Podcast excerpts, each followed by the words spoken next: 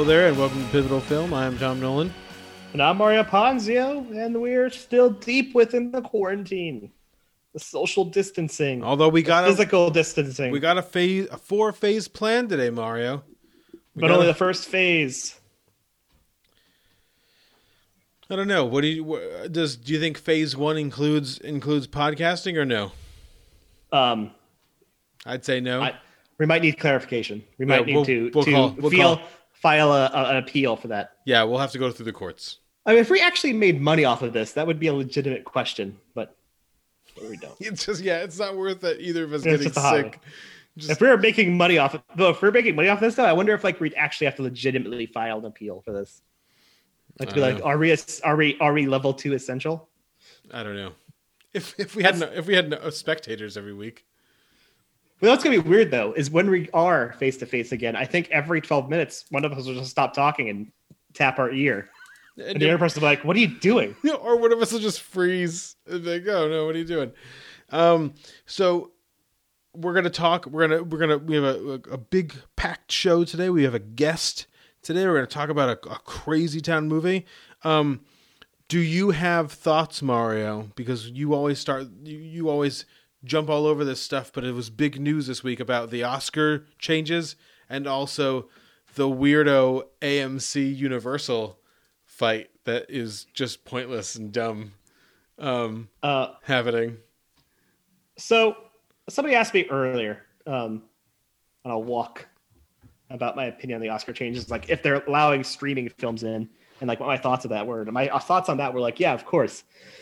Like, fuck it, I don't give a shit. I think these archaic rules about having to screen in LA for a week are, are ridiculous. Like, uh, now they're expanding it to six different cities after you know quarantine's lifted. If you know movie theaters reopen, they can film in uh, they could show I think in Chicago, New York, Atlanta. Miami, Atlanta. Miami's one of them. Miami was a weird choice.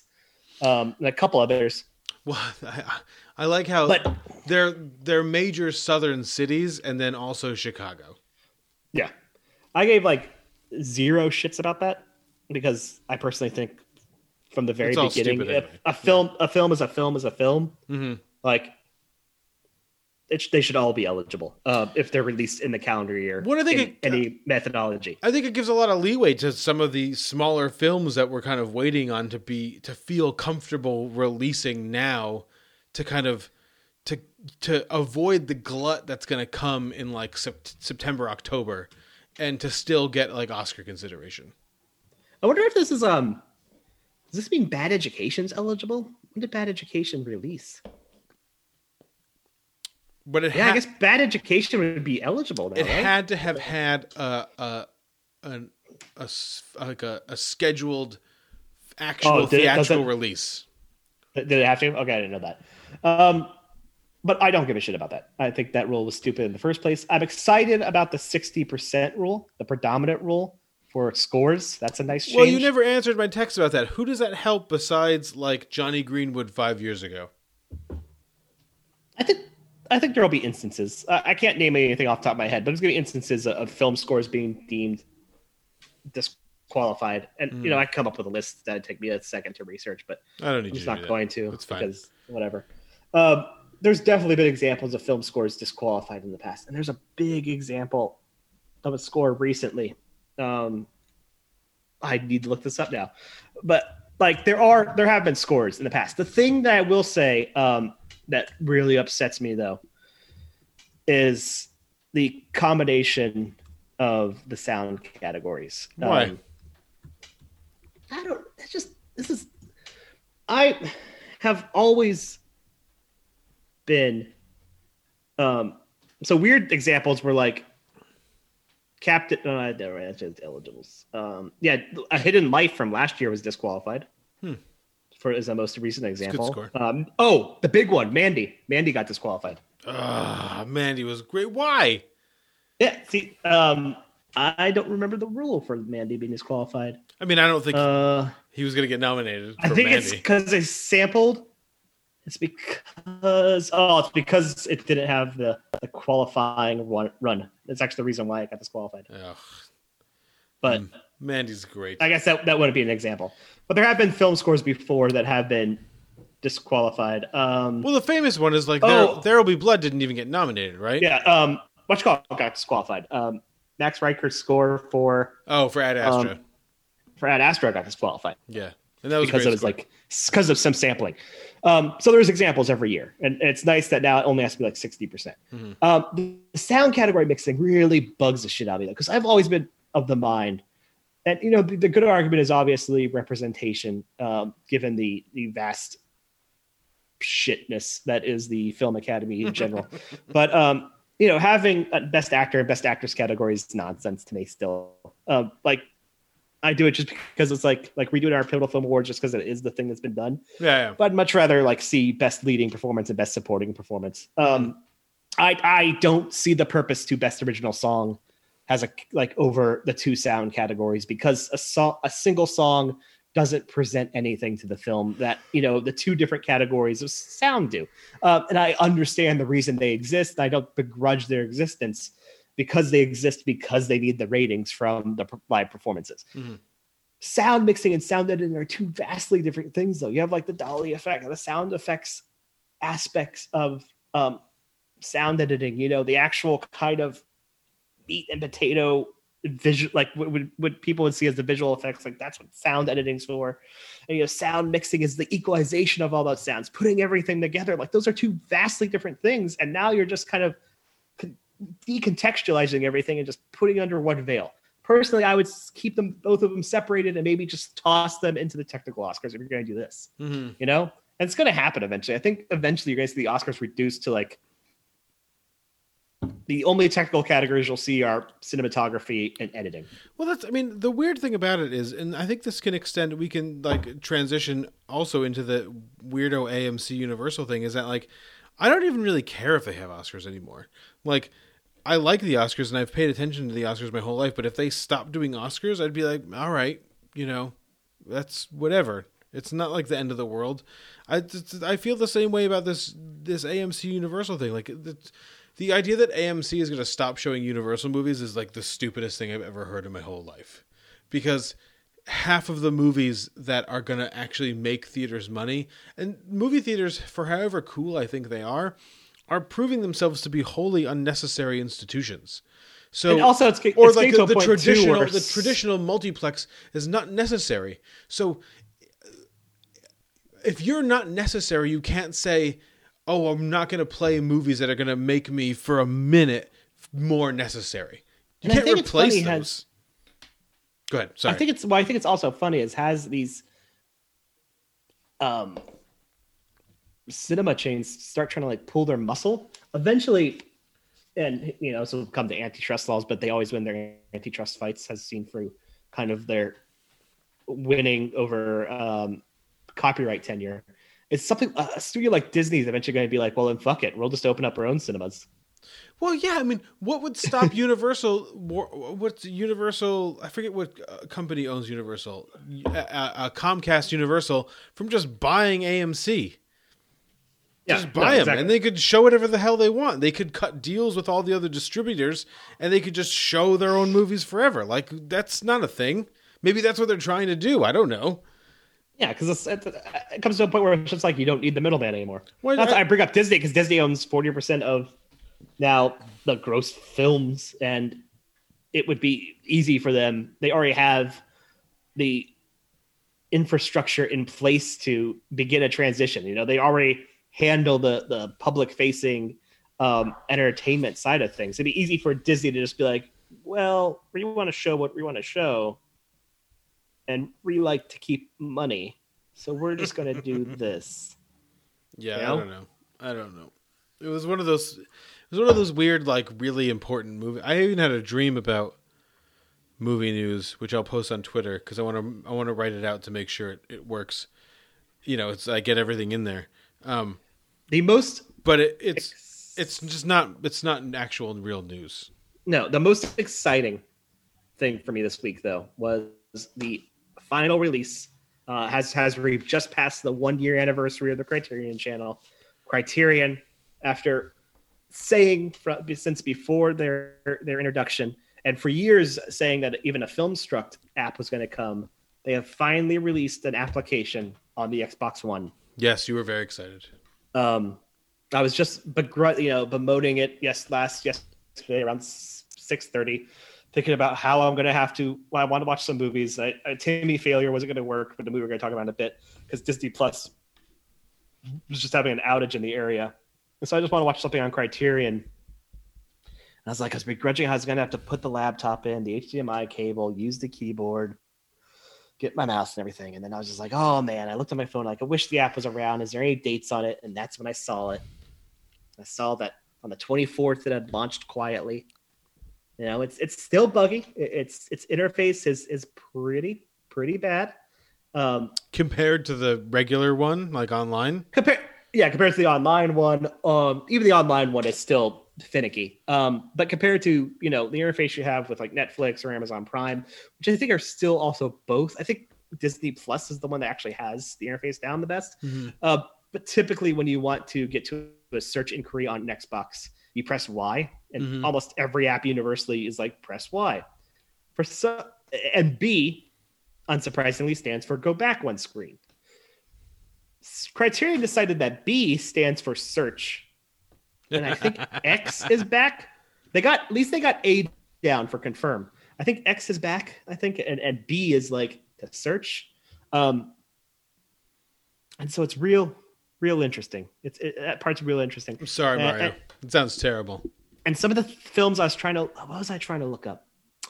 I was trying to look up Nicolas Roeg yesterday films, um, and I think they maybe are still working on it because I I typed in Nicholas and instead of Nicholas and today when I did it, the, the, his films popped up, but yesterday I put in Nicholas and their collection on Nixon from uh, Tan Tanner 88. Yeah. Because they have like the entire Tanner 88 season in there. And uh-huh. uh, what was Robert Altman's movie um, from the early 80s uh, that starred Robert Altman's Nixon movie? Um, oh, um, the Philip Baker Hall movie. Secret Hall. Secret, yeah. Secret Honor. Um, which was was that a TV movie, by the way? I don't think so. Like um, a... I'm not. I'm not sure actually. It was a TV movie, but no, that's not just. That's not. oh, it feels X, like a TV movie. That's not an Xbox thing. That's uh, a Criterion Channel dot com thing. Like you can oh. type in you can type in something you're looking for and you won't find it and then you'll look for it like another way. You'll just like scroll through something and you'll be like, well, it's just right there.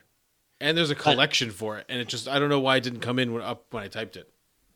I'll say this: since um, since I found out it existed yesterday at eight, I have watched on the Criterion Channel Ugetsu, Night and Fog, Black Narcissus, um, bad timing, the thin and the thin blue line. It's good. It's good slate. So so in in the span of 24 hours that I found out it existed, I have watched 11 hours of the Criterion. Uh, 10 about 8 9 hours of the Criterion channel. You are living your best life now, Mario. Yeah. Well, except for Night and Fog. I would never uh, important film. Nobody should ever watch Night and Fog. Was Night and Fog on the list? On the sight and sound list, do you think? I would I would have to assume not. It's a 33 minute film, uh, documentary short. Um, have you heard of Night and Fog? No. quickly. I'm just looking. Uh, so it was a documentary short done by um, Alain Resnais. Oh uh, yeah, yeah, yeah. And it took place. Uh, it's about the. Uh, it takes place ten years after the liberation of the um, German concentration camp. So you get a lot of lingering um, almost Terrence Malick esque color shots, mm-hmm. uh, intermingled with um, stock footage from the concentration camps themselves, mm-hmm. and just very vividly showing like just the bodies in the piles burning, mm-hmm. and uh, about the reuse of like oh the Germans like they were put as they're starting to lose the war they sent nothing to use like nothing and they show like the shoes and whatnot and you've seen that all before and you see like this mangle of stuff on the ground, and you're like, "What's that?" And it's like, "These are women's. These are all the women's hair. Oh, they made these into rugs. Oh, this is their bones. They tried to make this into I forgot it was like mortar or whatnot. And then here's like then they show like the bodies, and they're like they tried to make this into soap. You're just like, I, I don't need to see this. Mm-hmm. You know? Yeah, yeah, yeah, yeah. Um. So yeah. And then bad timing, less scarring, but you do see very quickly Art Garfunkel's penis.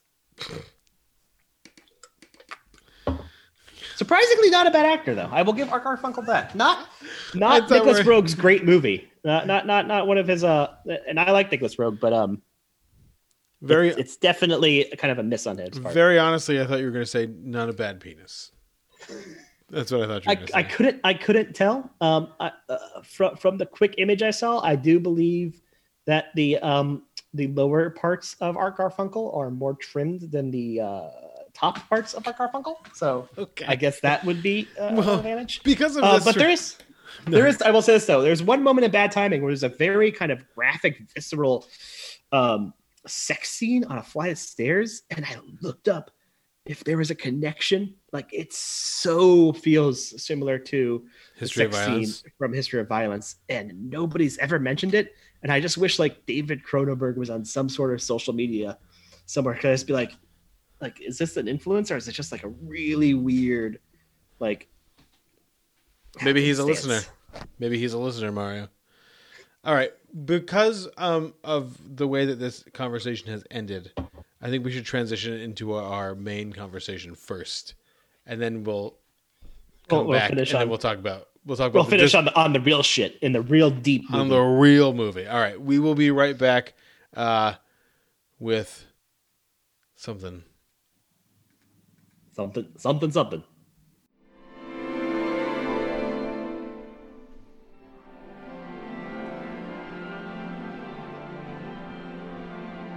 All right. All right, so let's talk about House Mario. Oh yeah, whoa, Yes. whoa, whoa, whoa, whoa! We have to introduce our guest back Oh, we do. after after a s- six month hiatus.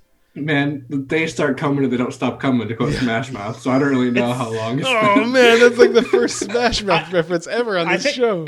I think we're in I think we're in August now, right? So August, it's August. Yeah, we've just um with this weird quarantine time, you just kind of skip you skip months sometimes, and then It's you go backwards. But we are joined by Chris Gardner from our it. our Joker episode fame, back Um, by popular demand, I'm sure. back by popular demand. That is a popular episode.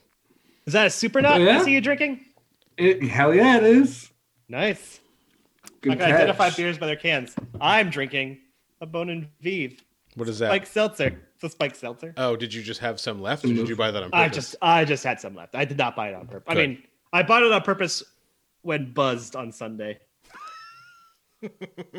respect that. I don't. I'm really disappointed in myself. but we brought Chris here today because we um, wanted to talk. Uh, something sad happened, as I mean, a lot of sad things are happening. Uh, but we lost one of our one of our great directors um, in April, Yeah, April 10th. April tenth. Um, Nobuhiko Obayashi, um, and his most famous film, arguably, um, I actually don't know if anyone would argue that is uh, the impossible to describe, but we're going to do our best. House. I see in your eyes where tomorrow is hiding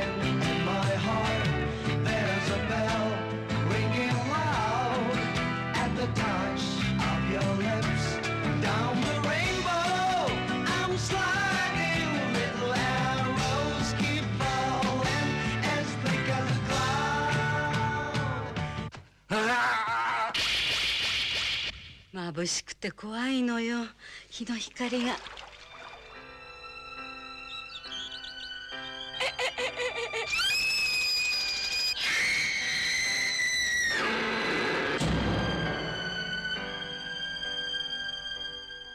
かからないわ故障よ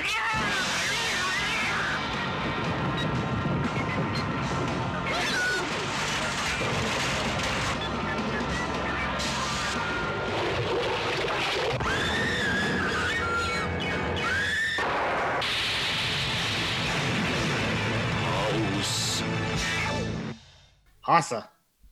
No, no, no. You have to just say it like the guy, Oh, yeah. like the watermelon salesman. House. All right, Mario, give us a quick rundown on what the hell is going on in House. So in Japan, uh, modern day Japan, Japan, as it were, in 1977. Uh, a young girl, uh, gorgeous, is, is planning a vacation um, for summer with her friends. Um, she's but she, no, actually with her father initially, uh, who's you know famous for scoring uh, film scores. Um, he and all the all of her friends love him for that, by the way, which I which I found Well, particularly. one thing just to interrupt real quick, I I got I couldn't keep track early in the movie of which guy the Oh, is it still girls loved. No, of of whether or not they loved Gorgeous's dad or Mister Togo. They seem I to think have. he loved them both. I think they loved them both too, but it, it was hard to keep track of who they were talking about in terms of which man they loved. Also, they looked very similar. Yes, They had similar haircuts. Maybe that's what they it was did. nice when they stopped everything just to, you know, show their faces and put um, names to them while they gave thumbs up and like turned dramatically to the camera. That was actually Really is. very helpful. that was the very quality important. of life. Yeah, yeah, yeah. Uh, but anyways, her father returns home from Italy uh, with uh, a new flame, who's uh, going to the new stepmother. Actually, um, you know, Gorgeous is upset because her mother had died some years earlier, uh, and she decides to write a letter to her long lost aunt um, to come visit her for the summer instead. Uh, so her aunt, of course, says, "Hey, yeah, of course, come." So her and her six friends decide to go to her long, not really long lost, but aunt's house uh, for summer vacation, and they do so um, in the yellow submarine, apparently. Uh, and um, as they get to the house, they uh, slowly are eaten by the house uh, because uh, Gorgeous's aunt has um, been trying to maintain life and also dispel sort of the same sort of torture she had from uh, her long lost love who died in World War II and never came home, and thus she was never able to fulfill her necessity to become a bride. Um, she she consumes these girls one by one, um, often through the manifestation of Blanche, her her white cat with neon green eyes.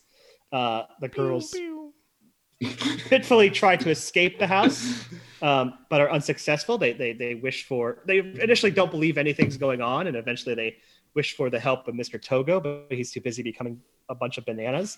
Um, sure Uh, eventually, uh, everyone in the house is consumed. Um, Gorgeous is kind of left to take the place of the aunt. Uh, maybe this weird manifestation of both Gorgeous and the aunt. Um, and her stepmother comes to visit her as well at the house, uh, and she is lit on fire by electricity. The end. That was the end. Um, yeah, it sure was. so I had. It's funny because House is like one of the famous. Maybe it's not famous. It's one of like the really memorable Criterion editions. I think like From a because, cover standpoint? because of the cover. So they don't make a poster out of every cover, and they don't make a T-shirt out of every cover. But there's like a House poster, and there's a House T-shirt. Um, maybe there's even a tote bag. But like House is one of the first movies that you kind of, you know, when you're flipping through the catalog and you're just like looking at this and you're like, what is this? And then you read the description and you're just like, what the hell movie is this about? But I Yeah, never got around to seeing it. I would say it, Videodrome, Naked Lunch, Battle of Algiers, and Salo are probably the most recognizable for me um, in terms of Criterion covers. Hmm. And and actually, there's a funny. You, you ever see those episodes of like in the Criterion closet? Yeah, yeah, yeah. Well, there's an episode where Bill Hader goes in there and like slowly unveils his house shirt Oh, nice. Very good. after grabbing a copy of House, Um, and then says Antichrist is a great date movie. it is. And Antichrist is for everybody. I was very one of the funny things about that Geoff Dyer book on Stalker is that he like spends um he has these really extensive footnotes um that are just kind of like a second kind of part of the book and he spends like four whole pages in a footnote just tearing Antichrist apart. Um because he That's dedicated a that's a weird choice. well, because he ded Gus Van or, Lar- Gus Van Sant, because Lars von Trier dedicated it to um, Tarkovsky, and he's like Oh, did he? looking for Tarkovsky things in in uh, Antichrist. But That's a weird. That's kind of a weird choice to dedicate to Tarkovsky. I would have assumed like Melancholia would be dedicated to Tarkovsky over Antichrist. but Antichrist was first, so He did it. Fair enough. So he did it. Um, but uh, so I had never seen House. Mario, had you have you had you ever seen House? No. Uh, Chris, as a matter of fact, had you for seen years, House? I, yeah, sorry. I had never even heard of it until you mentioned it. So I'm glad that we're all on the same level here. Yeah, for years I had thought the critically acclaimed house that was so beloved, um, not necessarily as a midnight cinema, but as kind of like this this piece of like art house film was uh, the 1986 William Katt, uh, Richard Moll, George Wendt horror movie House, directed by Steve Miner. Um, I don't think I never not- saw that. It's, it's it's on YouTube. It's actually pretty good. I watched it again today to see if it didn't hold up, and it's still it's a good Tales from the Crypt episode version. So, what did everyone think? What was everyone's first impression of House? The uh, right at the beginning where it says movie before it says house, I'm like, all right, here we go. it gave me a good impression, and I was right. Yeah, Fucking fuck wild. I, I think the uh, one of my favorite aspects of it is like this.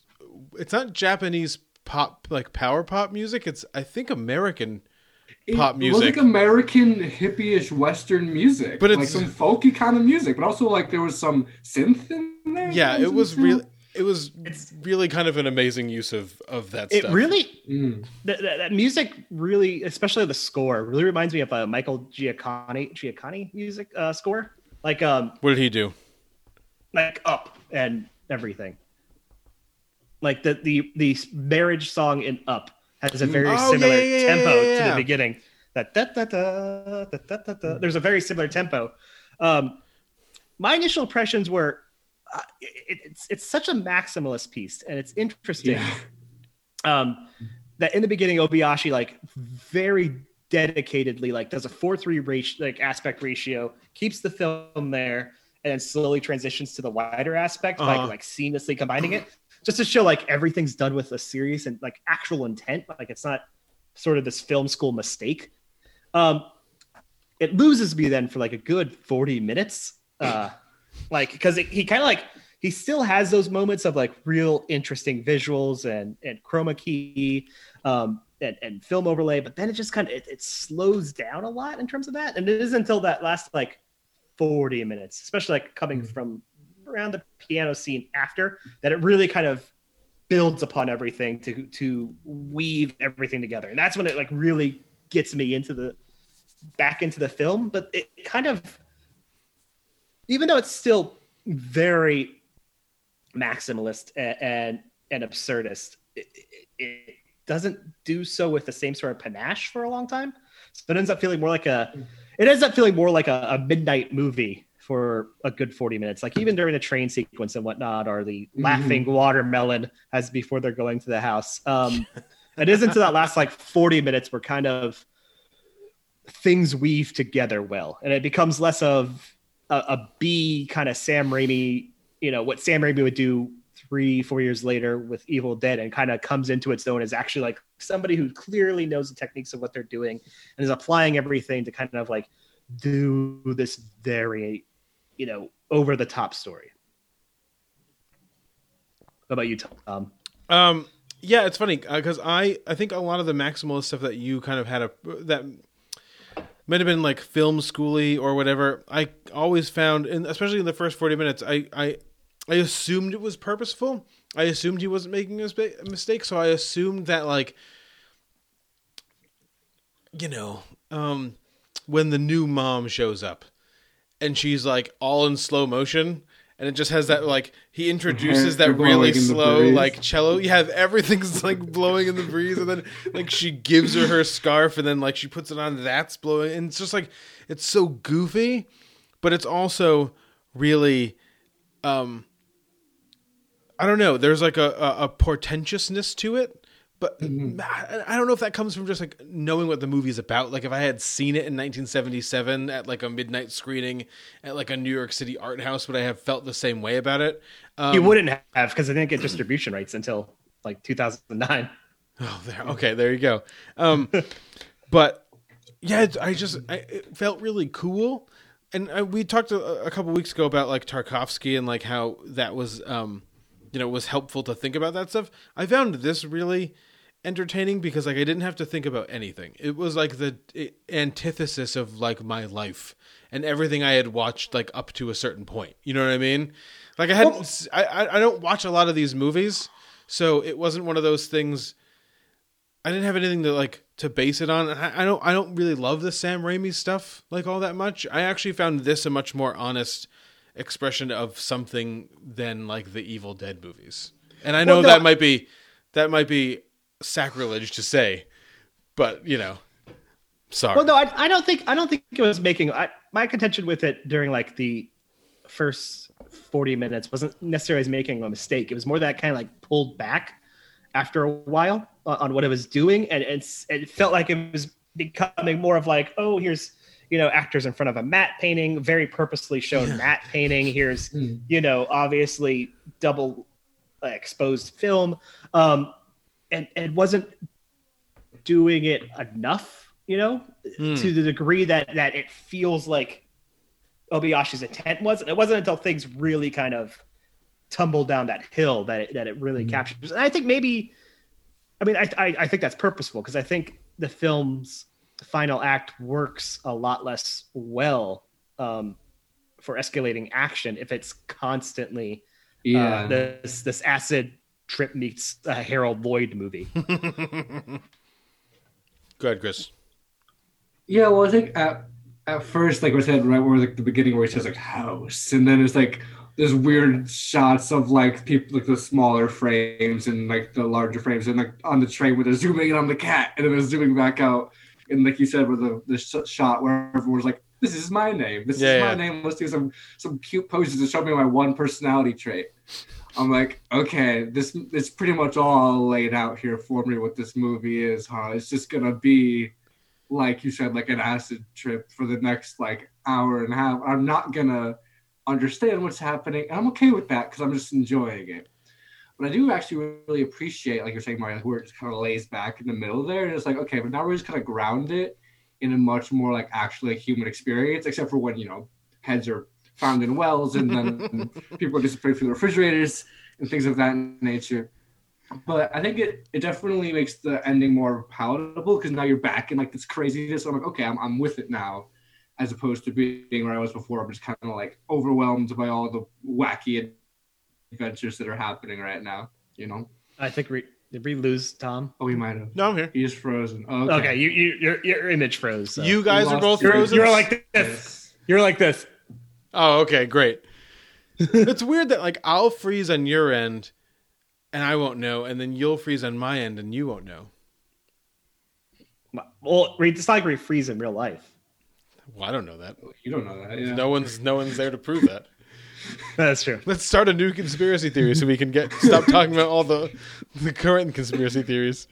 I find I find the history of this film interesting. This was um, made in response actually to the blockbuster success of, of Jaws, and um, Toho wanted to make a film that told like a very minimal story, um, but with very kind of high visuals or very kind of a simple story, but done with um, like a larger budget um, overlay Mm-hmm. and it, uh, parts of this kind of feel as though they fly almost in the face of that like Yeah. intentionally sort of mock that um, to a degree uh, i know obayashi when he said he made this he made this to be kind of a ghost story told from the perspective of a child um, i think right after this i watched ugetsu and ugetsu is kind of telling a similar sort of um, ghost ghostly story um, wi- with the purview of kind of like revenge and misery, but it's told in a much more grounded and extremely boring way.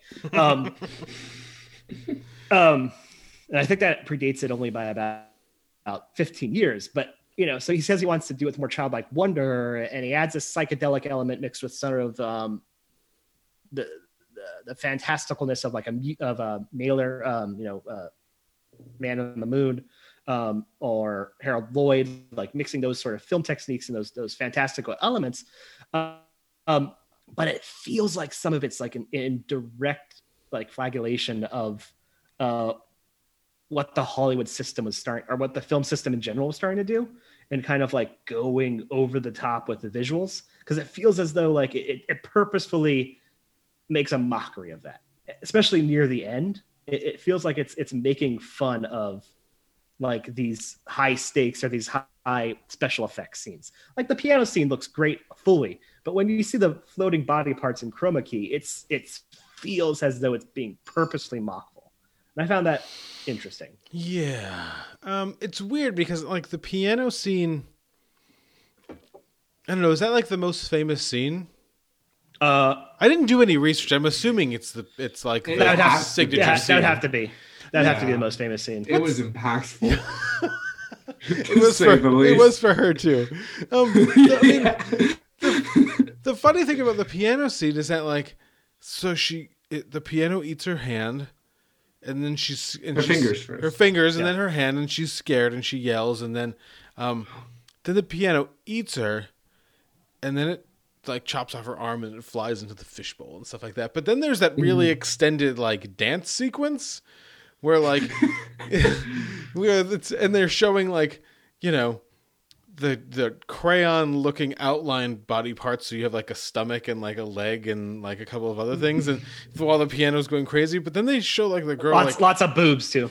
And yeah, the piano's like fucking her at one point. but then they show yeah they yeah exactly because they, when they show her like in the mouth of it like she's like laughing Yeah, she's know like, what I oh, mean? that's naughty. And I'm like, dude, what is happening? and then that's I think one of the one of the really crazy things about it is like you have this gorgeous character who's taking everything so seriously, and it's really hard to not use like typical like um uh critical standards when you're looking at this stuff. Um so I'm trying not to read too much into like, well, it's her aunt's house and like there's all this, so like she should be taking it more seriously and just kind of like to sit back and like let the insanity like when my favorite scene of the movie is when Gorgeous is sitting in front of that mirror for a long time and she's and then her face starts to fall off and it's just like the I was like that is awesome. Hell yeah. That was awesome.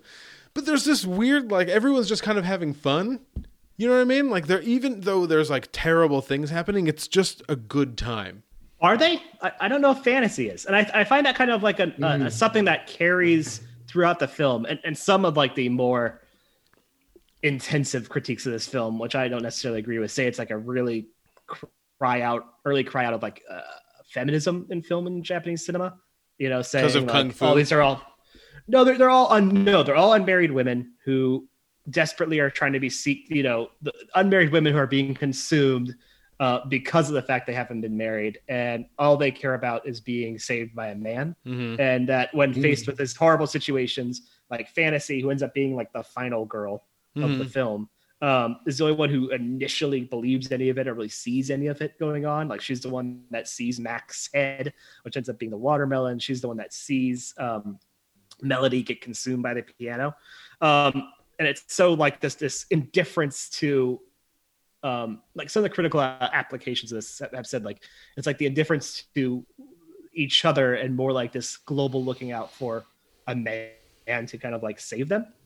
Um, I don't necessarily agree with that, but I do think there's. Can you hear us still, Tom? Yeah, yeah, yeah.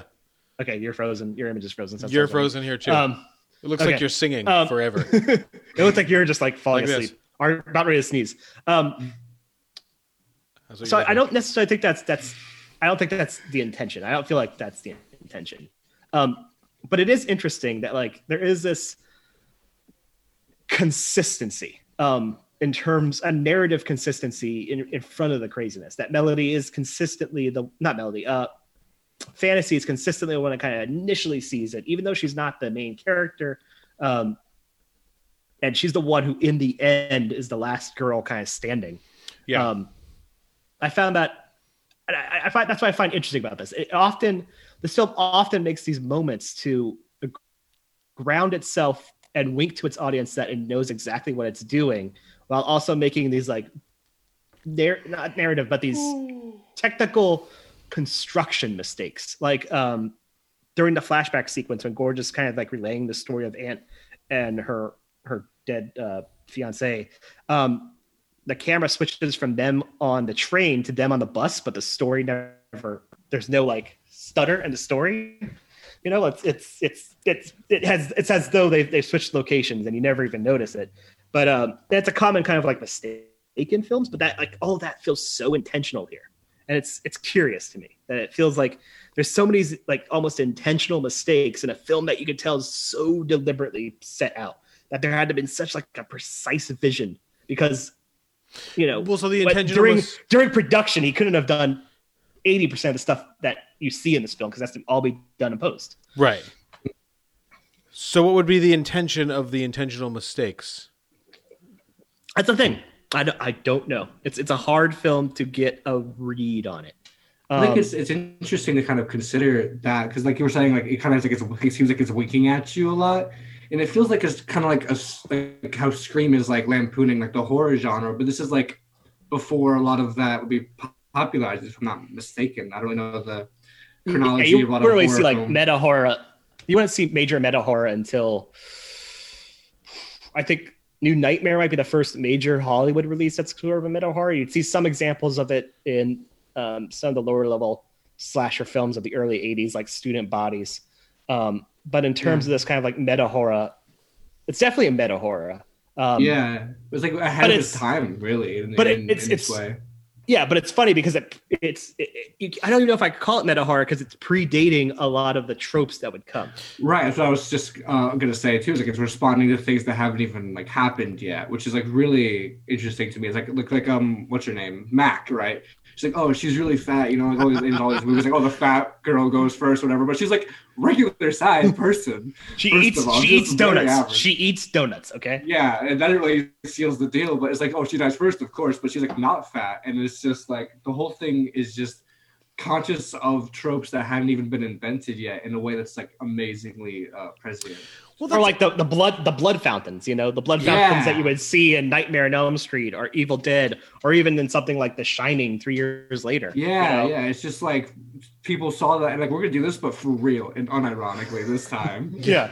Well, that's I mean, the, one of the things that I thought about the whole time was, uh, well, especially in relation to the piano, and I could be wrong about this, but like, there's a really strong uh, Un Chien Andalou feeling I got from like the relationship of the piano. You know what I mean? Like, there's no one's dragging, they're not putting dead donkeys on the piano here, but I wonder if if his or this film's kind of predating some of or kind of pre-establishing some of the tropes that would that would arise in like meta horror is because he was ultimately making a comment on like absurdist or surrealist films more so than he's making um and and and because of all like horror movies traditionally are going to draw from like draw from a lot of those early Buñuel things um you know is is is like Obayashi's kind of attachment to I like I don't know what his influences are. You know I mean? I didn't do any research for this podcast because I'm a bad podcaster.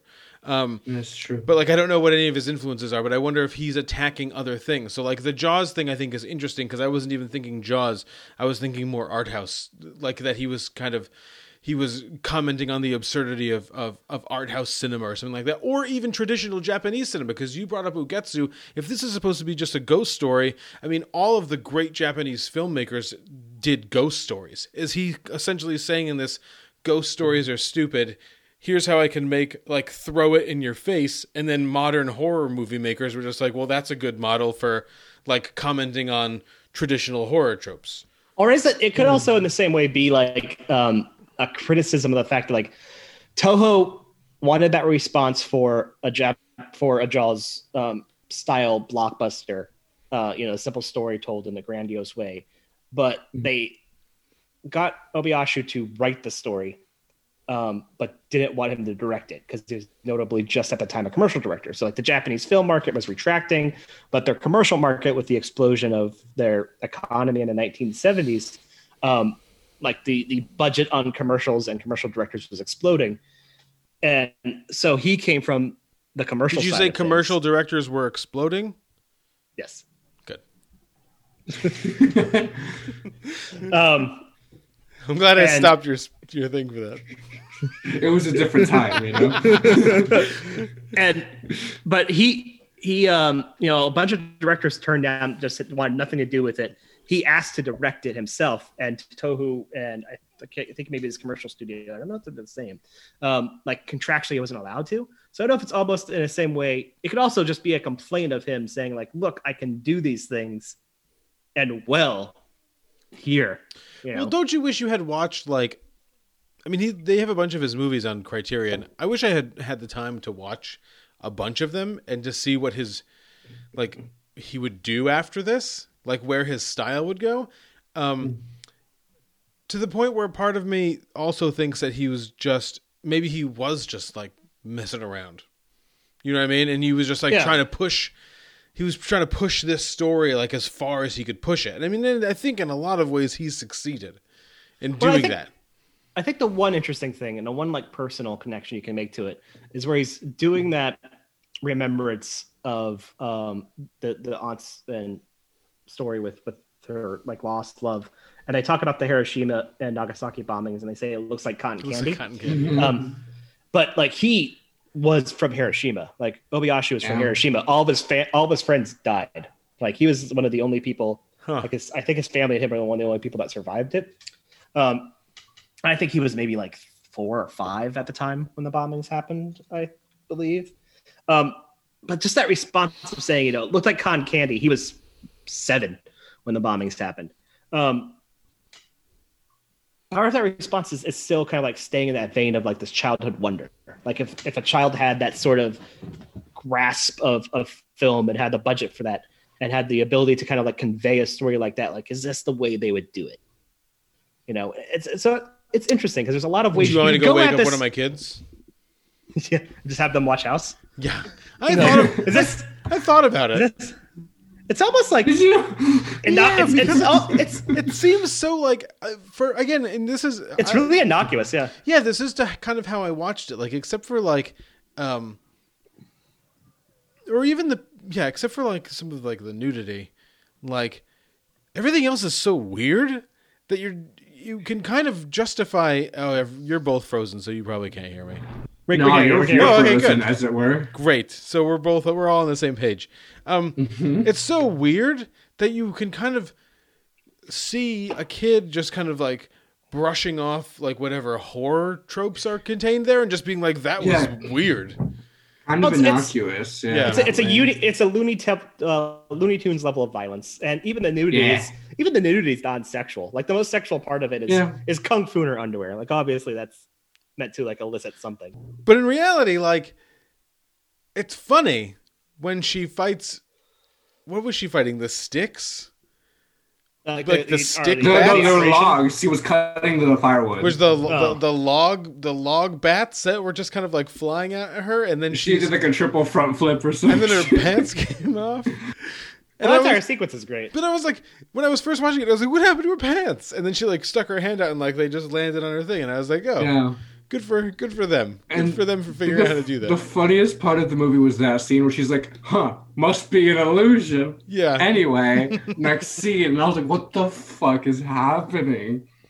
Well, I had to watch the opening scene when they like get to the house and they go into the house proper, and then like it's mm-hmm. the first time you see the chandeliers blink, and then like the chandelier falls and Kung Fu does Kung Fu to like save her friend from getting like hit with the shit with the with the crystals. Yeah. For whatever reason, my Criterion channel, like the player, kept locking up on me, and it would oh. just start right at that scene. So I watched that over and over and over again. I love the idea that Kung Fu has her own song, and like her her first reaction to everything is to just do Kung Fu at it. Yeah, that was the best. She was the best character I thought because she was the only one who was like reliable. You know, Yeah, she was like a, a doer. Everyone else was just a, a passive recipient. I feel. I just wonder. Listen, I also wonder how much Prof, reading Prof Professor. had a good Thelma element to her. but how much reading could she possibly get, be getting done in Thelma. those under those circumstances? She was like, you know, the whole the walls are collapsing and like the floor is flooded and there's blood Yeah. flying out of that cat painting's mouth and she's like, I just got to read some more. Well, this book will hold all the answers. Also, at the end, when Kung Fu's leg flew out of the chandelier after she was eaten and punched the cat in the face, Yeah, that was good. that was good. And they were like, we did it. like that's it. No. But also the scene you mentioned, where, like the chandelier was falling. I had literally Like it seemed to give me whiplash. I didn't know what was happening. It was hard. Some parts of this movie were hard to follow, But that's I mean one of the great things about in a good way. Yeah, no, absolutely. One of the great things about this movie is you can kind of see a little bit like how it influences like various people. Like I don't know, every time Kung Fu did anything, I was like, I bet Quentin Tarantino loves this movie. Oh yeah, Like that's- loves this movie. I bet he watched it like a mm-hmm. hundred times when he was making Kill Bill. Like every time he went to film mm-hmm. a fight scene, he was like, you know what? I, I just better what go would check Kung out. Fu do? I better go check out the the kung fu scenes in House real quick. You know, See do you know actually who adores this movie? Oh. Who's that? He actually mentions that like it through proxy of Beetlejuice probably influenced him. David Lowery. Oh, really? Yeah. I that makes sense actually. There's a lot of David Lowery coloring in like some of those outdoor scenes. Yeah, that is true.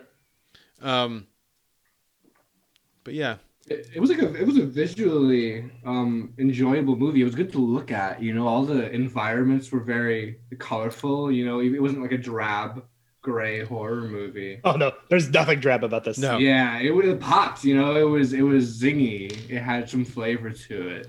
well, it was well, it was it was like professionally shot. So for a Yeah. movie that seemed to use a lot of, um, just kind of primitive effects and things like that, it was you know it- there was some ex- excellently composed photography there.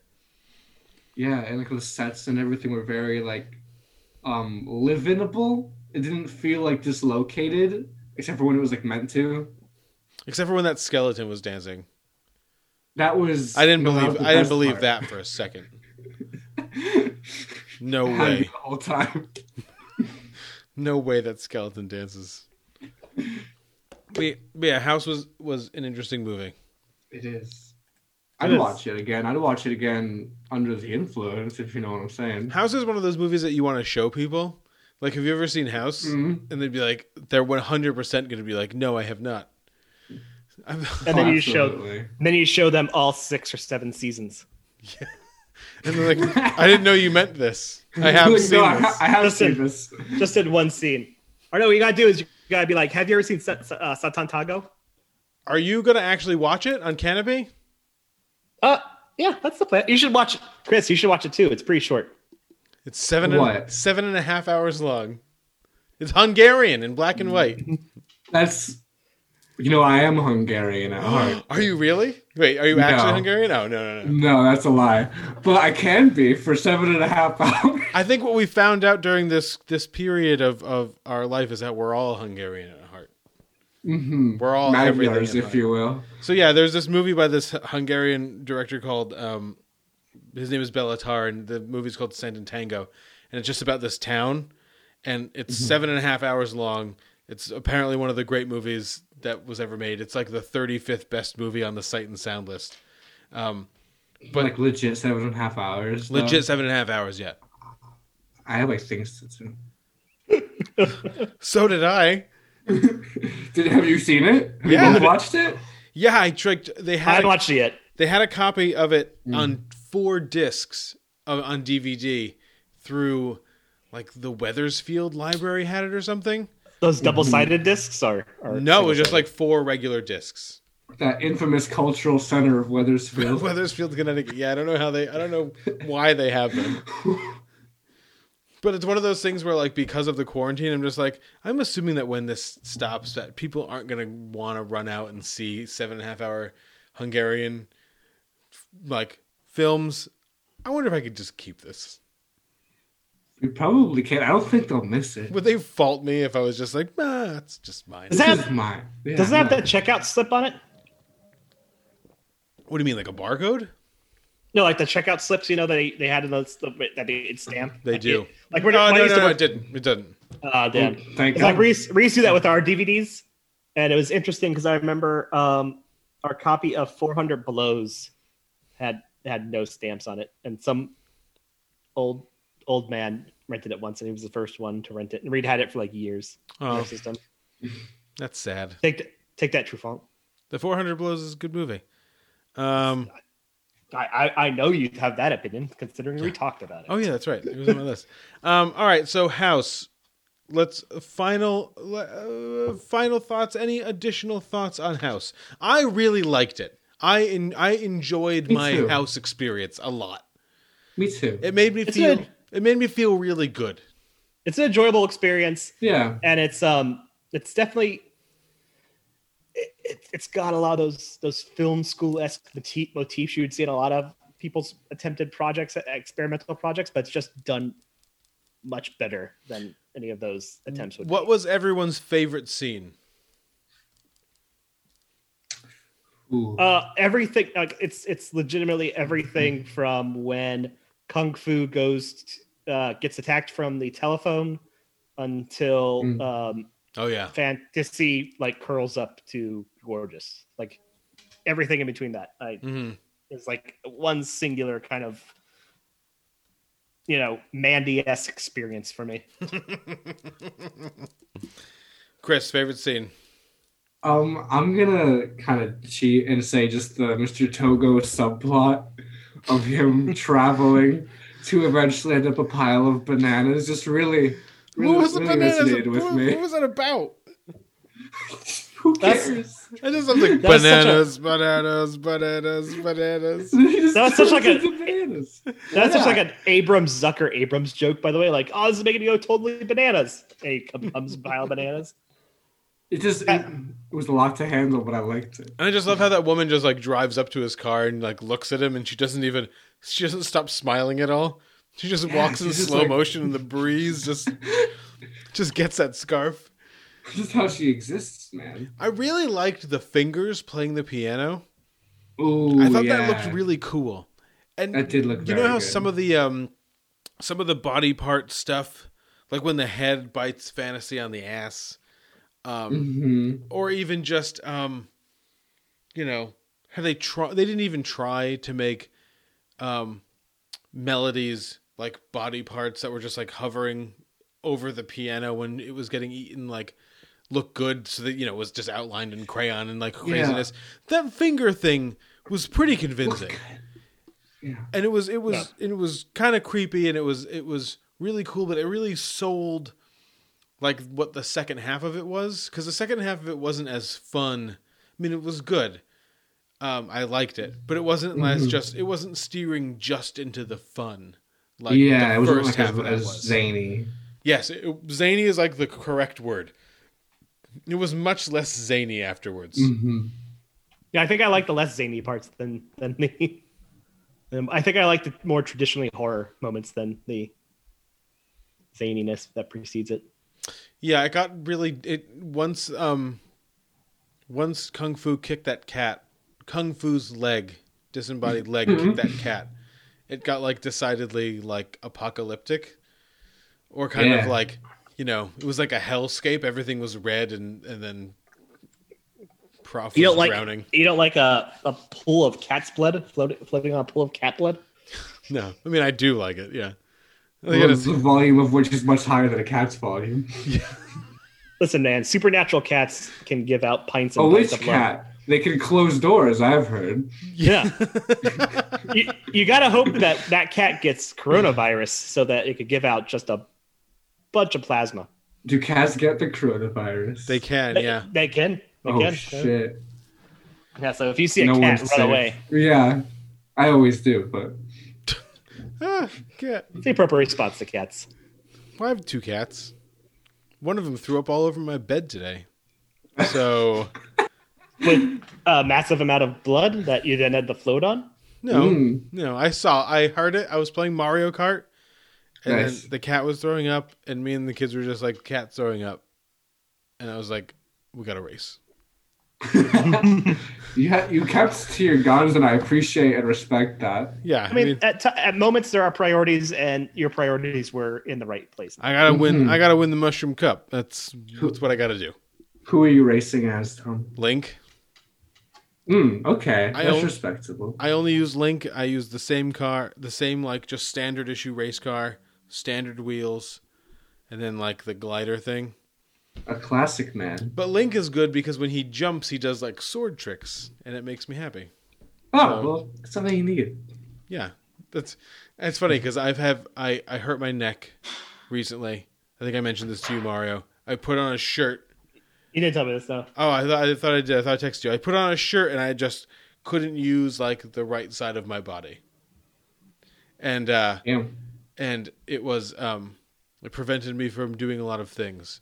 But now I think like now my neck it's like recovering, but I'm having all this like weird pain in like my shoulders and stuff from you know my neck being hurt, and it feels like what it would feel like to get the flu.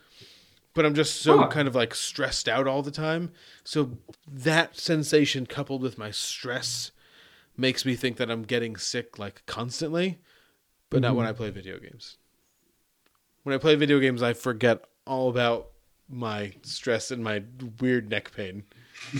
and then as soon as I stop, I'm just like, oh, I feel terrible. I feel awful. Just gotta get him twenty four seven, man. But that's why House was good. That's why House is a good movie because when I was watching it, I was not thinking about my Just neck forget pain. that shit. Yeah, You're, su- you're suggesting House is almost a uh, it's therapeutic. yeah as a, as a sedative. I will tech. I will tweet at the real Donald Trump tonight and be like, you know what's a cure? House.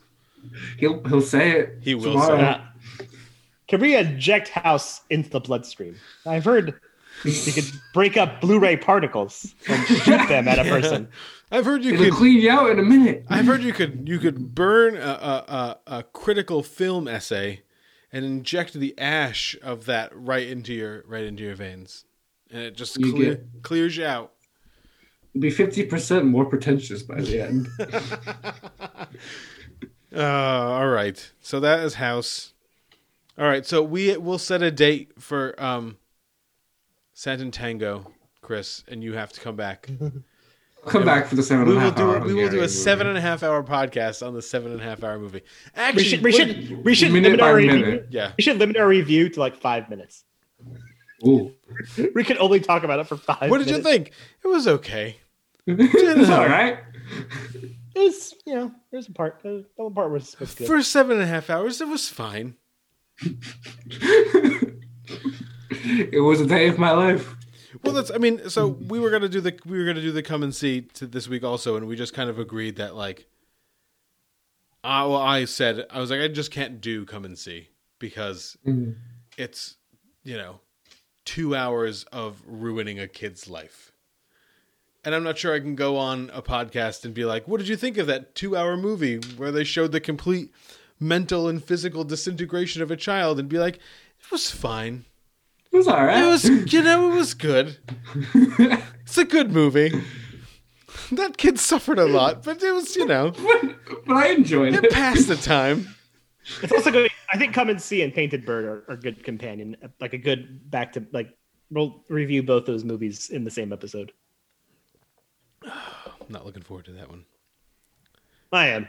I don't like I kids. just drink a lot for that one. Here's the thing, though, Mario. I don't know how I'm going to watch a Painted Bird. I got a house full of people.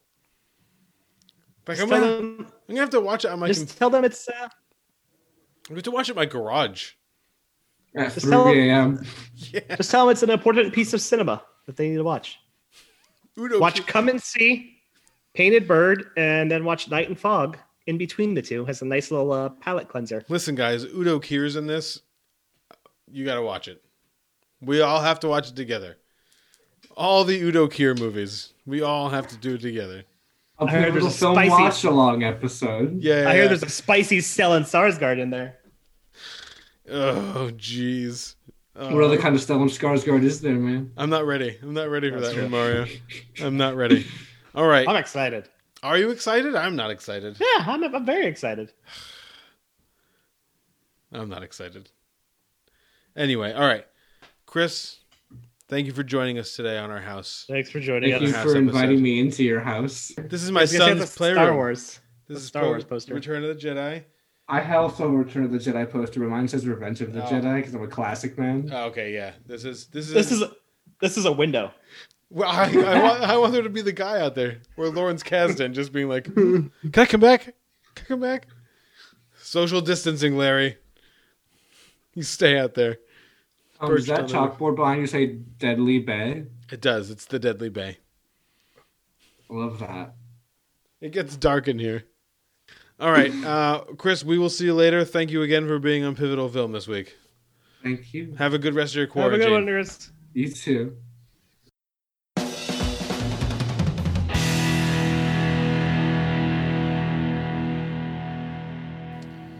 All right. Thank you again to Chris uh, for for coming on and and, and sharing and and and sharing our house together. I have to say, having Chris on was was not a mistake. Mistakes were not made there. Mistakes were not made there, Mario, but there is uh, on Disney Plus uh, this year. Mistakes were made, and we are of course, of course, talking about uh, Tom McCarthy, Academy Award winner Tom McCarthy's new film, uh, Timmy Failure. Mistakes were made. Finding the failure mobile is now our top priority. He's fired up today. I know. It's so exciting. I need help. You always get me into trouble. Can I help you? Ambush! Run! Over! Your life is big, original, weird. So cool. If you love what you do, you gotta fight for it. Mother, I need more office space. My name is Failure. Timmy Failure. Go, Timmy! The name is misleading because I am anything but. Run! I am only concerned with one thing. Greatness. Mistakes were made. Do you ever think Tom McCarthy forgets he's an Oscar winner? No, not for a day. I think he wakes up every day and he says, "I won an Oscar." I did think it." every day he wakes up and goes, "That should have been for the cobbler." Why do you like that movie? I don't like that movie. I just love the fact they made the cobbler and Spotlight in the same year. It's just it's it's the weirdest like duality of film. Like everybody always says, like Schindler's List and Jurassic Park were made almost like back to back, and it's like, yeah, okay, that's that's that's you can, I can see that. Those are both mind blowers. They yeah, changed I the game. Nobody sees magical Adam Sandler shoemaking and you know Boston priest sex scandal in the same year. Are you sure they don't see them as the same thing as Schindler's List and Jurassic Park? They're both pretty Massachusettsy. That's Right. yeah, there, all right. Yeah, there you go. Um, Mario Timmy Failure was a book written by Steve Pastis. Did your kids ever any of your, any of your kids read this? So uh, their first experience was uh, with the movie, and they just you know we have the Disney Plus, thank you, and uh, we turned it on. You know turned it on. It's like oh what's this movie? Um, they have subsequently watched Timmy Failure four times. Um, I've only seen it all the way through once, although I've seen like half of it um, four times. Um, maybe I've seen half of it three times, and they watched it four times. I don't remember, but they've seen it. They've they've seen it at least four times. Um, they think this movie is just tremendous. They think it's a great movie, and I actually think um, of all the kids movies I've seen, and I'm making air quotes, and I, I maybe I should make air quotes, and I, I'll des- I, maybe it's like an underline or something. I'm not sure. Movies that are designated for kids. This is probably the best kids movie I've seen in a really, really, really long time. A quick as- a quick aside, really Yes. quick. I never noticed that uh, uh, Stephen pa- Pastis Mm-hmm. is that his name? Uh, did Pearls Before Swine, which was uh, growing up my my favorite comic strip Oh, I didn't. I Night Comics. I've never, I've never heard of that. It's, it's pretty good. It's pretty funny. Is that a It's- West it's- it's Coast a good- thing? It's a good. I don't know. It's a good. Uh, it's a good kind of fill-in for Gary Lars- Larsland. Interesting. Okay, I'll have to check it out. Um, Timmy Failure is a kid. He lives in Portland with his his mother. Um, he has a detective agency. He's his best friend and his and his his compatriot in his detective agency is a is a pol- imaginary polar bear named Total. Um, Potentially imaginary. potentially imaginary. He uh he goes to school. He he has a teacher named Frederick Crocus, played by Wallace Shawn, and it was a, great Wallace Shawn performance. Um, and he's just he's just not like all the other kids. Mario, he's just different. Um, a lot of things happen to him. His his mother's Segway gets stolen that she won at a church bingo night.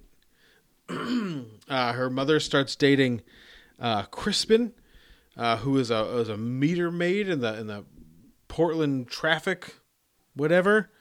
Um, you know, he subsequently has to give up his agency, his detective agency because his mother has to move because she lost her job because Timmy keeps messing up at school with all of his crazy Timminess and he's getting suspended so he's got to stay home for 3 days and and all this other stuff and it's just um it's just tough to be Timmy failure.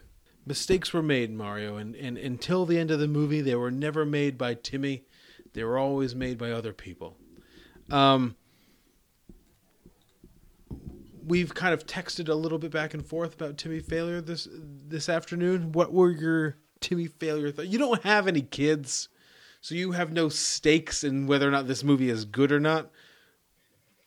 The unencumbered by kids' opinion of Timmy failure, Mario, go. What what I said uh, is it, it was it it feels very reminiscent of the '90s um, kids films for me. It doesn't feel this necessitation to be as grounded um, in in kind of like adult logic that that children's kids movies kind of feel like they need to. Well, and and when it and the kind of the kids movies uh, uh, of more recent kids movies when they kind of do that. They do so more with kind of um, a slight meanness to them or aloofness to kind of a maturity that a child could have. Whereas something like I don't know, this kept reminding me of like James and the Giant Peach and uh, Matilda, and even a, a terrible movie, but a movie that at least was somewhat respectful of, of kids in general, like North, like bad movie, but North. Like, oh um, yeah, yeah, yeah. The Elijah Wood Rob Reiner movie. yeah, yeah, exactly.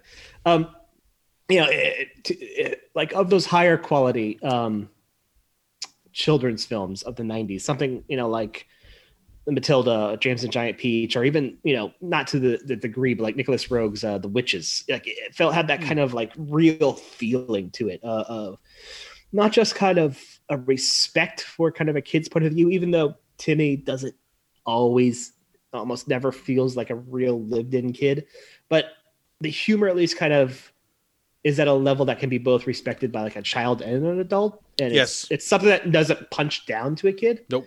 And, and I like that a lot. And, Yeah. and it deals with like real kind of like emotional ass, like a real emotional kind of affect of things. Like when, and it's kind of unfortunate that like he's portrayed often as kind of like this caricature, but Winslow uh, Fegley has, has Timmy. Um, like when he like he has great comedic timing but when he has to like nail an emotional moment the kid does it like when he Mhm. says affirmative and his mom like looks at like after she's like torn everything down um and he says like yes you know instead of saying affirmative like Yeah. he nails the shit out of that line Yeah, he's really good. I think one of the problems, uh, there's a, a couple of problems I have with this movie, and they're not major problems. One of them is the fact that like Timmy, Timmy never kind of ri He very occasionally, but it's only for these very brief moments, rises above this weird kind of Nate the Great esque caricature of like a child detective. Like he What's Nate never the Great? Nate the Great's a, a kid's book, and he's Nate the Great is a detective, and he just solves crimes or mysteries, as it were. Um, but he also never becomes. He's never a kid. Like he just always is a detective, and even when he's doing irrational kid things, he never does them with a kid's sensibility. Really, um, it always stays this kind of. Um, it is pouring. Is it pouring in in New It's- it's pouring here, yeah. Yeah, it's pouring. Jesus. Um, so Timmy is a kind of the same way where he always he's always on like 24 hours a day, 7 days a week he is a detective. Um and it's only a couple of times like in that one moment in that one great moment where you know they're on the bus going to the the power plant and and Wallace Shawn is is, is Mr. Crocus like you know tells him like if one you step out of line at all you know I mean you're suspended. He goes capiche? And he goes what is capiche? And he's like understand? He's like I capiche you.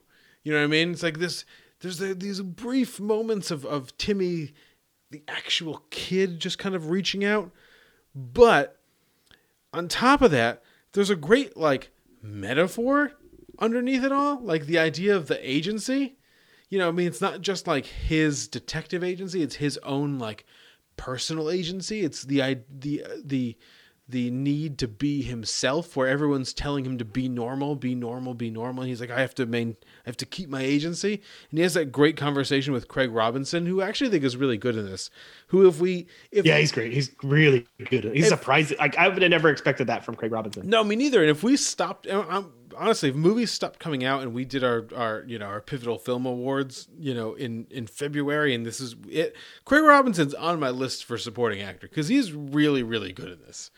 Um and there's also i just haven't seen that many movies. So, but regardless they have that great conversation about about agency and they're talking about his detective agency but it's really just like a personal agency thing.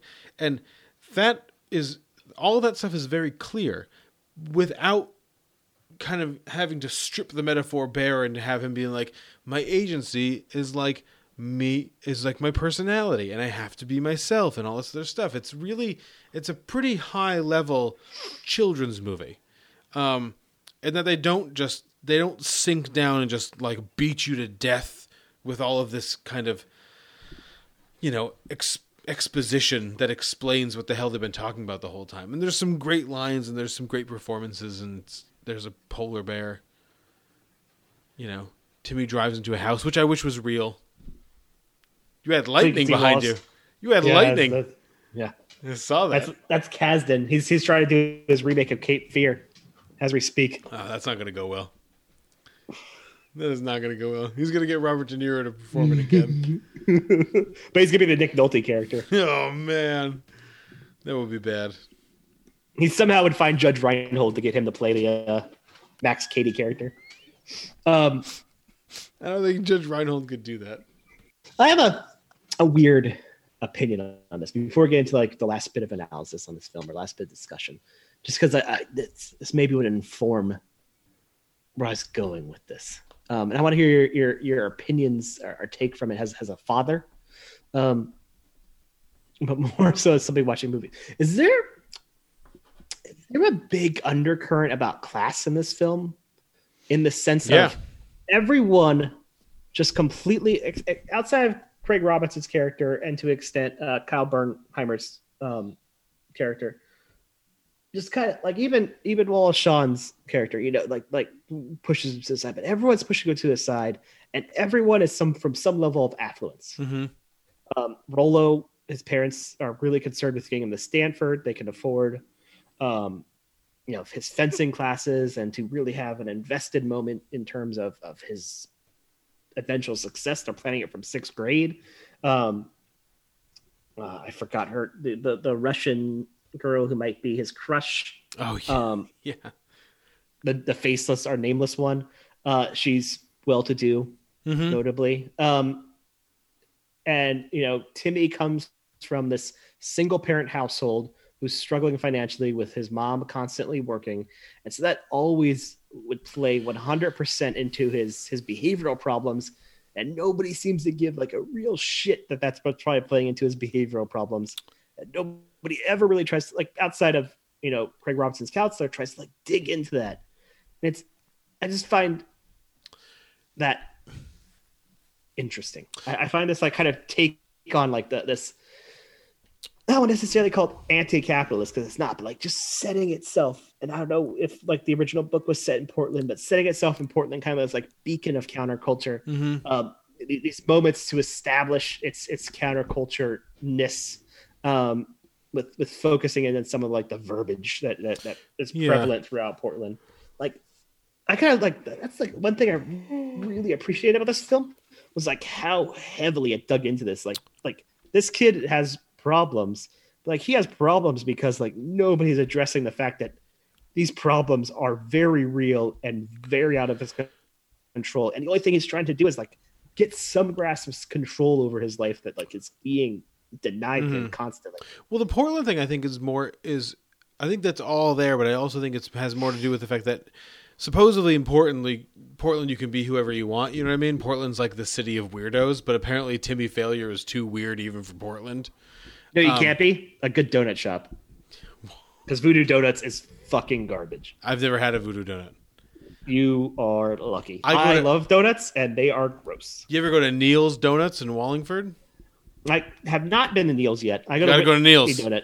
I go to Whitney's Donuts all the time. You gotta go to Neil's. They've they they do a curbside pickup.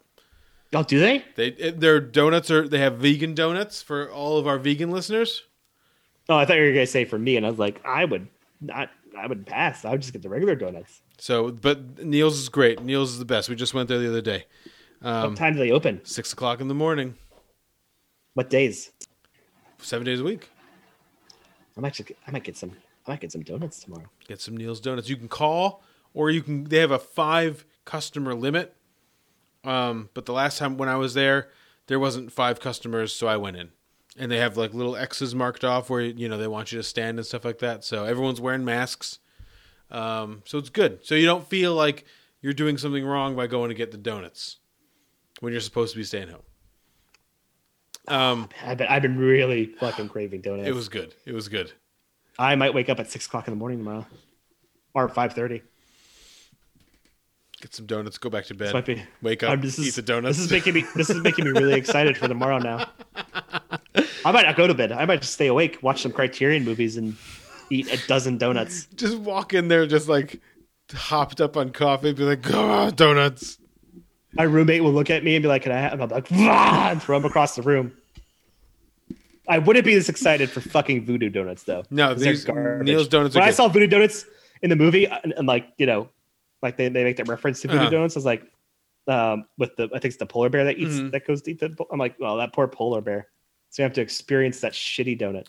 But no, like The class thing I think is really interesting though because um I definitely think that and I think that's all part of it too that he's they're definitely setting Timmy apart. He is definitely like a second class person.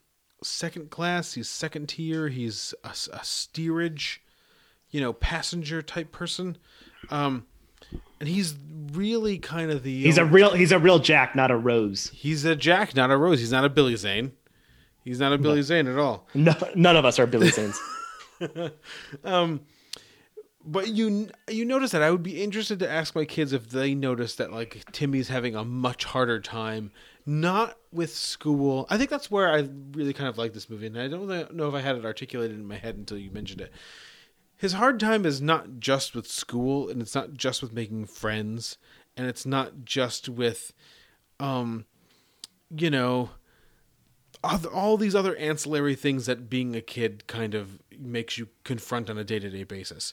I mean, he's having a lot of problems at home because his mom is having a lot of problems at home, not because she's not trying, not because she's not doing the right things, but because she is trying to make the best life she can for herself and for for him. I think Portland from that perspective is a really interesting place to set this movie because it's supposed to be this kind of, you know, haven of individuality. Um and they're both And his mom's his mom's even like pretty tatted up and everything. yeah, she's her hair is all colored and stuff like that. She's she's you know actively dating and, and what have you. And Timmy has a lot of responsibility like on his own, um, but no one's no one's calling her out on anything. Not that I'm saying she should be held responsible for stuff, but these are all things that go into maybe life and maybe the movie is essentially saying that life in Portland is uh, is maybe even more complicated than it is in a lot of other places because you have to be both a good parent and a weirdo. And can you be a good parent and a weirdo? Could you be a good student and a weirdo? Because like the good students, you know, are Russians. They're Russian. They're they're they're working for them. You know what I mean? They're hiding. They're hiding listening devices are and hipsters. cookies. Are hipsters. and or hipsters. Or they're By the, by the way, yeah. Go ahead. really quickly, I just love that this audio is going to pick up your cat. It's going to be great. He is super mad because it is 10:49 right now and he wants his wet food. He wants it right now. Okay. And if we weren't doing this, he would just be sitting on the arm of a chair just meowing in my face, being like, "Feed me." Fucking cat. Shut Fooey, be quiet. Be qui- Stupid cat. Um but yeah, it's really it's it's it's interesting. It's really really it's it's an it's a weirdly interesting movie. Is it Tom McCarthy's is it better than Spotlight? I don't know. There's an argument that you can make that this is like a. uh works a lot better uh, works on a lot more levels than Spotlight does. Spotlight's Um, sadder. Spotlight is really sad. But I don't like Spotlight, so I can't really comment. I like. We talked about that when it came out. I did not like Spotlight. Here's the thing about Spotlight, though. I like watching Spotlight because I think it satisfies a lot of like cable movie urges that I used to have when there was such a thing as watching a movie on cable. You know what I mean? Where you'd be flipping through and TBS would be playing Spotlight and be like, okay, cool. I can do some stuff while Spotlight's on. And then you can look up every once in a while and, you know, see a cool Mark Ruffalo thing or get a good Billy Crudup thing or Michael Keaton's there or what have you. Um, but when you watch Spotlight, you're just kind of like, well, that's that's it. That's all that there is. There's not a lot else going on here. I mean, there is subject matter wise, but the, you can't have a move. A movie can't be good just because it tackles like an important subject matter. Like it's got to be. My- my- it's got to do the other things better too. My functional problem with Spotlight was that it wasn't doing enough as a film in order to be impressive.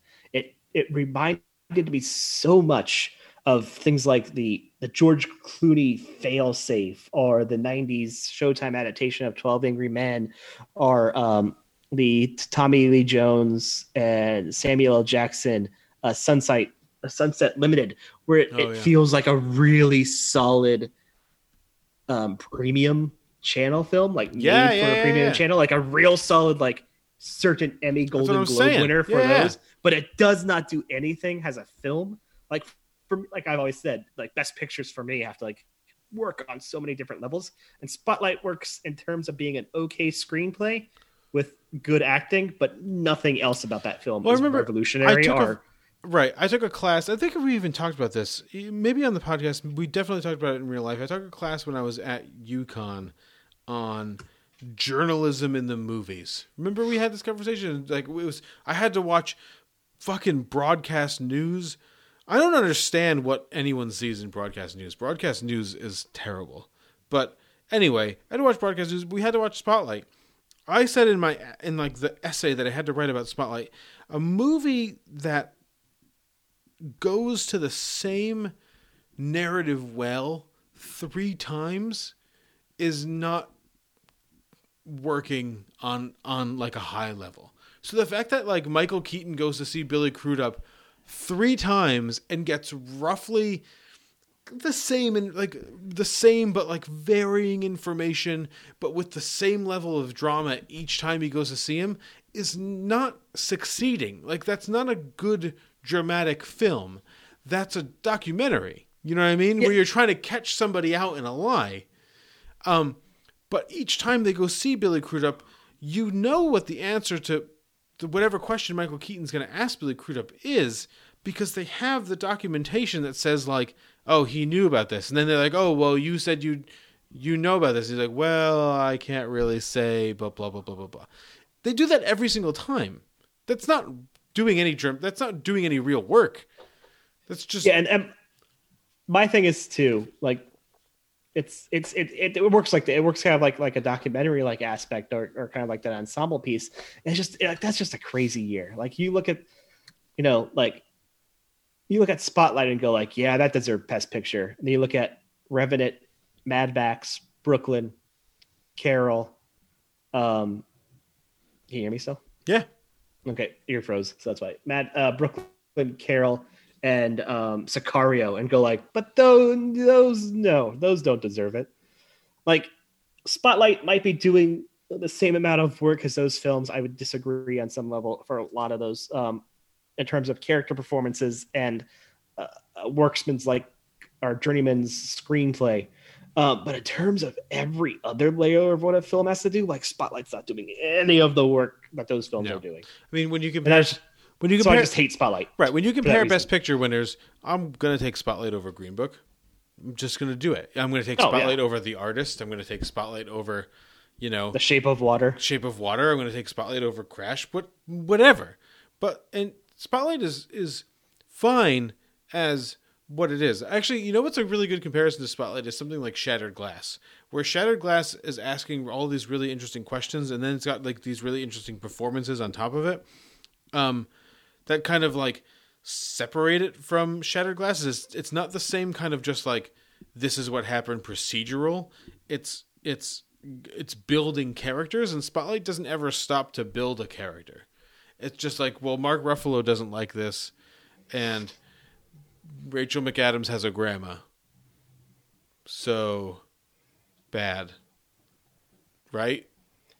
And then everyone's Yeah. like, yeah, it is bad, and it's like, and, oh, and okay, Shattered. And Shattered Glass does something more interesting in the fact of like even its presentation of the imagined scenarios that Hayden Christensen kind of painted. You know, it does kind of like that um that that thin it's a movie I just watched today, like that that Errol Morris uh thin blue line or imposter style kind of overlays of a of a um ensemble kind of um biodrama mixed with these kind of imagined moments that are kind of supposed to be reflections yeah, yeah, yeah. um, of one character's perspective. Yep. Um, like Spotlight doesn't do that at all. No. It just like is like through the numbers. Like I was okay with it winning screenplay. I did no problem with it winning screenplay, but like I just I don't see how you see that and go like best picture is supposed to encapsulate everything, and like you know it, Listen, Mario, it's, it's not. the King's Speech best. won a couple years earlier, so Well, yeah, that, that's something I disagree with too. you But- know. But in terms of his best work, um, I don't know. Uh, uh, I think I think I might still go Station Agent over Timmy Failure. I really like. oh Station yeah, Agent Station still. Agent's good. Yeah. I would say this though. Timmy Failure made me realize how much Encyclopedia Brown, the Donald Sobol books that I loved as a kid, how much I fucking hate Encyclopedia Brown now as an adult. Encyclopedia Brown's just Encyclopedia Brown makes me want to make the sounds your cat's making right now. Oh, the Visitor too. I like the Visitor when I saw it. uh, the Visitor being the Richard Jenkins film. Yeah. Is that 2015? No, but it's Tom McCarthy. Oh, was that Tom McCarthy? Yeah. like spaced right over that. Um, yeah, that's a good. That was a good one too. Um, I also forget he co-wrote up. Uh, but but no, like this is it's this is a solid film. Like like performances all around. Like this is this is one of the better, very directly kids movies Yeah. I've seen in quite a while But it, while that's that's not trying to like do any sort of I don't think it's it's it's not trying to appeal itself to to parents as well. It's not trying to do that Pixar style like all audiences like what a lot of animated films are trying to do now. It's it's 100% geared for children, Yep. but still well enough made and surrounded by enough performances um solid enough performances that it, it is not an unentertaining film Mhm. for kids. I mean, I gotta say, like, even when he said, when that kid said yes, like I teared up a bit during that, or like when, you know, the mom mentions like that she's not normal and that she makes mistakes. Both talk about making mistakes like that. Those, those, mo- those, those, when the emotional moments have to like land, they land, well when and that's that's impressive for the whole last speech about about the polar bear. Like polar bears are, you know, can be this, but they're also, you know, they're also good friends and they're loyal and all this other stuff. You're just like, ah, he's talking about himself and he doesn't even really know it. But Yeah. everyone else kind of knows it, but they're also not saying directly. They don't have, you know, the mom look at her boyfriend who just like happened to walk up next to her and be like, he's talking about himself. They're like, no, I'm just gonna let it hang out there, and you know, if the kid gets it, they get it, and if they don't get it, well, then like it's still like a good speech.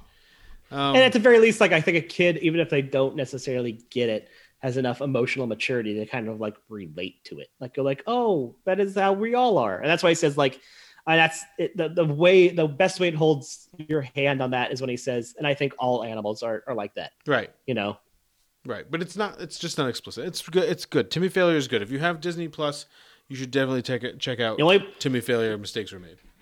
only thing I wish they could have done is uh do a little um Henry Cavill digital removal of the added on Kyle Bornheimer Ugh. soul patch. What is that soul patch about? that the entire time I was like, I know we're supposed to make him look kind of like a geek, but like that's too much.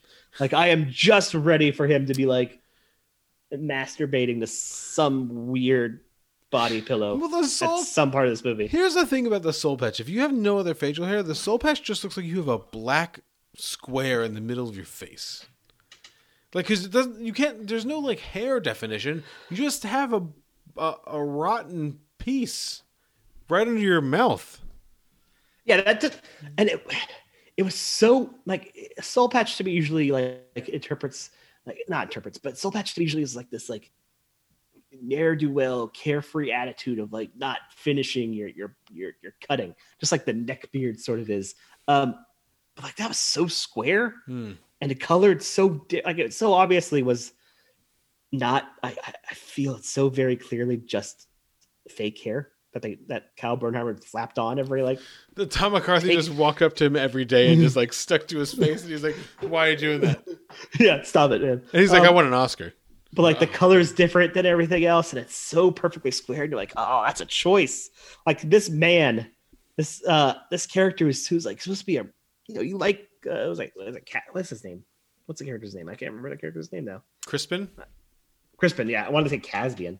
um we have other kids movies there um you know like he's he's such a good guy but he makes that choice and i don't know if i can judge i, I think i have to judge him on that choice Yeah, that should have been a requirement, like for the mom to keep seeing him later. Like when they like made eyes at each other across the field, and he just like shrugged. She should have been like pointing to his chin strap and been like thumbs down, or his soul patch. yeah Get rid of it. Made like one of these gestures, like a get rid of it gesture, or I'm gonna slit your throat gesture type of thing. Like pointed the soul patch and was like slit your. and that's not that's not even a hipster thing no, you shouldn't have one thing. of those. Get it out of there. I think I think the thing to take from this episode is is if you have a soul patch during quarantine, get get rid of it. Uh, yeah, I mean that's uh, you. Sh- you should be ex- you should be experimenting with facial hair anyway during the quarantine. You gotta have anywhere to go. Yeah, no, you can experiment, but the soul patch is the one. Who, I, I no, can but if I'm saying you if you've been at- hanging on to your soul patch for like a number of years, just kind of you know oh, because you think it's cool, like now is the time to like look at your face without a soul patch. but if you if you've grown a soul patch during quarantine, realize it's not working. Who grew a soul patch during quarantine? Who spent Nobody I know, but I'm sure somebody out there.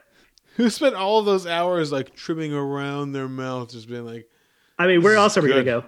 "That's true, that's true." I say this as somebody who during high school had the chin patch. Remember those during the early '90s when those were popular? Yeah, The chin, the specific chin patch. just let, I- just right here, no up Yeah. at all, just right here. Yeah, That makes good radio. Uh, you know, just on the uh, just on the on the cleft of the chin. Yep. Yeah, I had one of those. I had one so of those. take it from a person who experimented with terrible facial hair. The soul patch is not working. Listen, The pencil mustache, the, the the the Vincent Price John Waters mustache, it could work. It's possible. It works for some people. The soul patch is not working for you, and get rid of it. Well, I think the Vincent Price pencil mustache inspires an emotion in people. Soul Patch doesn't. It just makes me want to dismiss you as a person. Yeah, I don't soul even have, patch I don't have to a- have an emotion about you because you have a soul patch. The soul patch is, is is sort of the real life version of the White Christmas episode for Black Mirror, where Jon Hamm can't see spoilers for White Mirror. Jon Hamm can't see anybody's faces because he's like a sexual deviant. Like that's that's what you become. I can't see you you you as a human being. So that you a- see I for social distance safety. Get rid of the soul patch because if you're outside, I might accidentally bump into you Listen, but because I don't see a person there. but if you are one of our listeners that has a soul patch, please keep listening to our podcast. there are so few of you.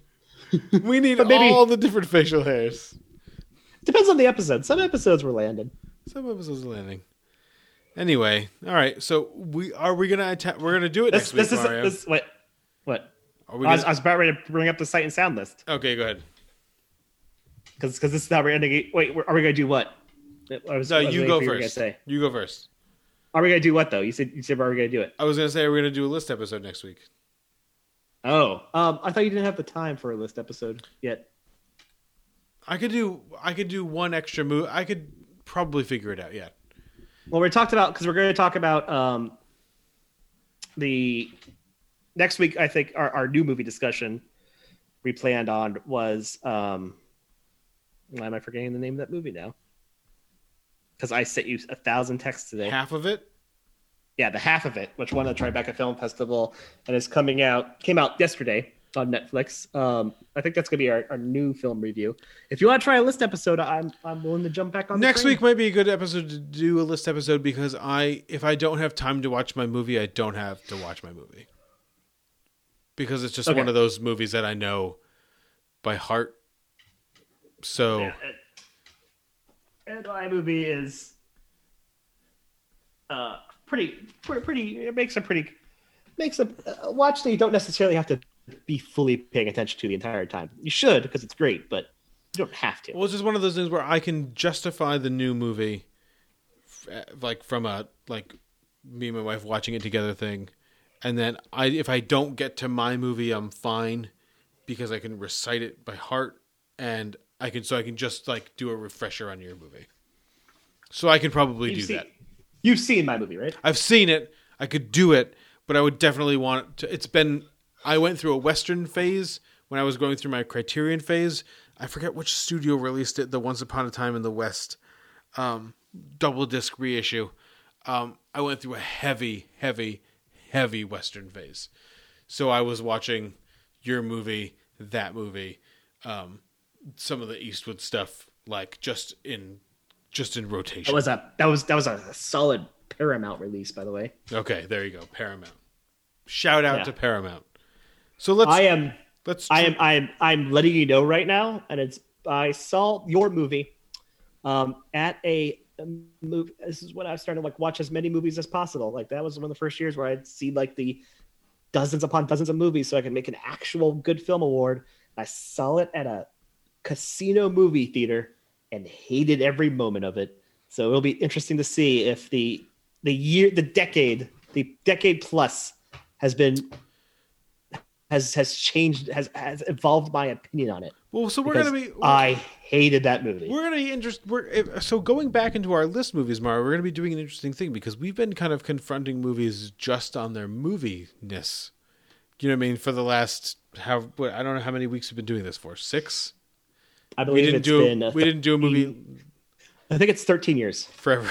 yeah, I think it has been forever.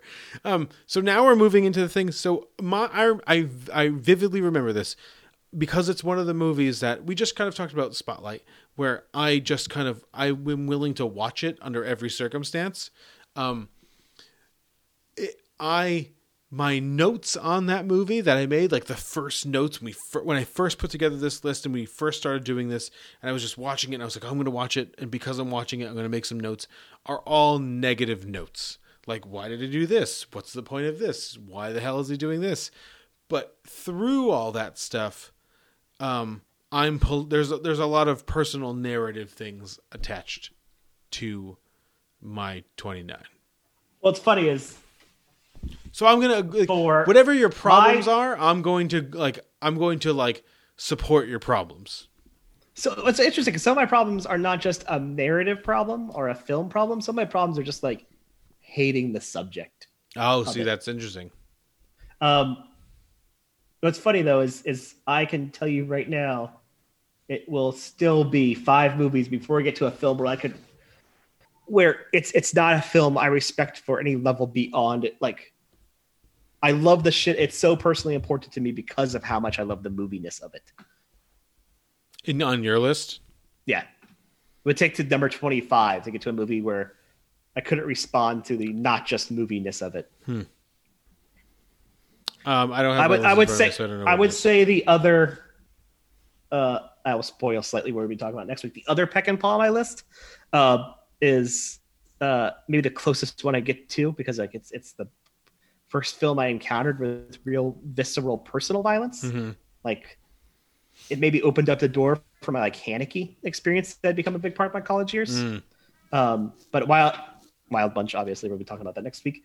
Uh, is just a movie that I mean, the other Sam Peckinpah Western. I don't, I don't think people are going to be like, "Oh God, next week are we going to be talking about the Getaway?" um, which is a movie I don't like. Uh, but like I can talk about Wild Bunch endlessly just because of how much I love it as a piece of cinema. Yeah, we'll get there. All right, it'll be good to do a it'll be good to do a list movie. Yeah, and uh, then we'll be talking the half of it as well, which uh, one that as of yesterday, I believe, won the uh, Tribeca Film Festival's Best Picture. So it's good to be relevant, Tom. It's always Yeah. good to be relevant. We are we are nothing if not relevant. That is very true. Yes. You know what is relevant during these hard times too, Tom? No, what is it? It's getting to your liquor store. I don't go to liquor stores. I just go to New England Brewing Company. Uh, what do you get there? I just I'm drinking I'm drinking a dose, Mario. Oh, Stegosaurus is re-releasing tomorrow.